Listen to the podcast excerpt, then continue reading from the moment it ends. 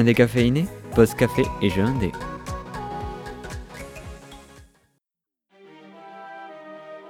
The End is Nigh est un jeu de type plateforme Die and Retry.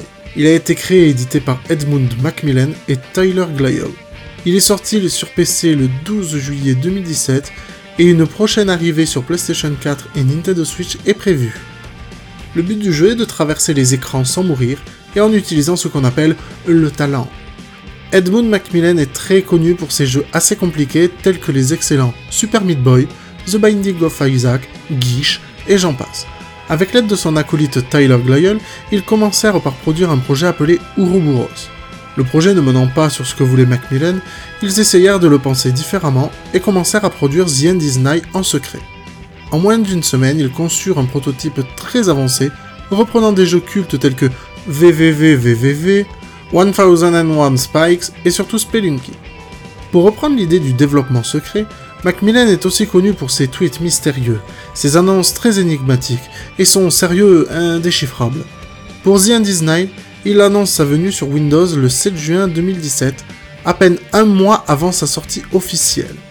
Il explique qu'il ne voulait pas que sa nouvelle création devienne ou soit un jeu volatile, c'est-à-dire un programme annoncé mais jamais sorti ou produit par manque d'envie, de temps ou d'engouement. Donc il opte pour une sortie officielle certes rapide, mais efficace. À la musique, nous retrouvons Ridiculon, qui a produit les titres de The Binding of Isaac de pure merveille. The End is Nigh est un jeu de plateforme très simple niveau gameplay, mais à la difficulté plus qu'élevée. C'est un jeu plus que semblable à Super Meat Boy, c'est-à-dire que vous passez votre temps à mourir sur des tableaux assez complexes, vous recommencez, vous mourrez, vous recommencez, vous mourrez, vous ragez un petit coup, vous recommencez, etc. jusqu'à la réussite. Vous dirigez une petite boule noire, survivante de l'apocalypse, et qui cherche juste à se faire un ami, même si celui-ci ressemblera à un être raccommodé à partir de morceaux d'autres gens trouvés au cours de l'aventure. Grâce à votre personnage, vous pourrez varier vos puissances de saut, vous accrocher à des bords de plateforme ou corniches, effectuer des sauts longs ou courts, vous l'aurez compris, votre talent sera mis à rude épreuve.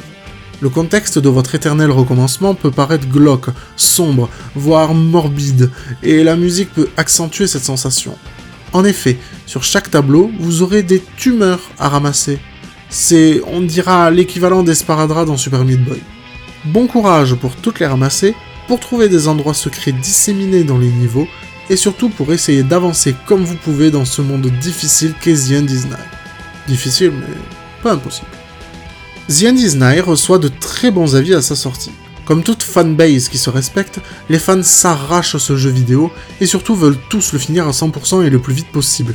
Car oui, comme Super Meat Boy, The End is Nigh est un jeu fait pour être speedrunné. Tout est tellement millimétré que les gens adeptes de la rapidité et des chronos seront ravis de finir ce jeu à la vitesse optimale. The End is Nigh reçoit un joli score de 87 sur 100 sur Metacritic et un beau 8,25 sur 10 sur Game Informer.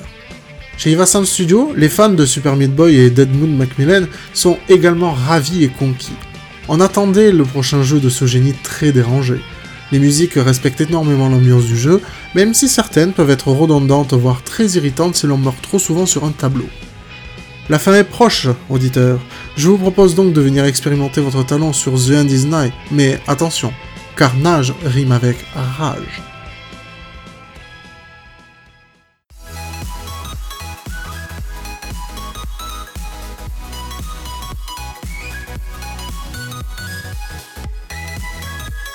Réécoutez ce programme en podcast sur notre site ivasantstudio.com.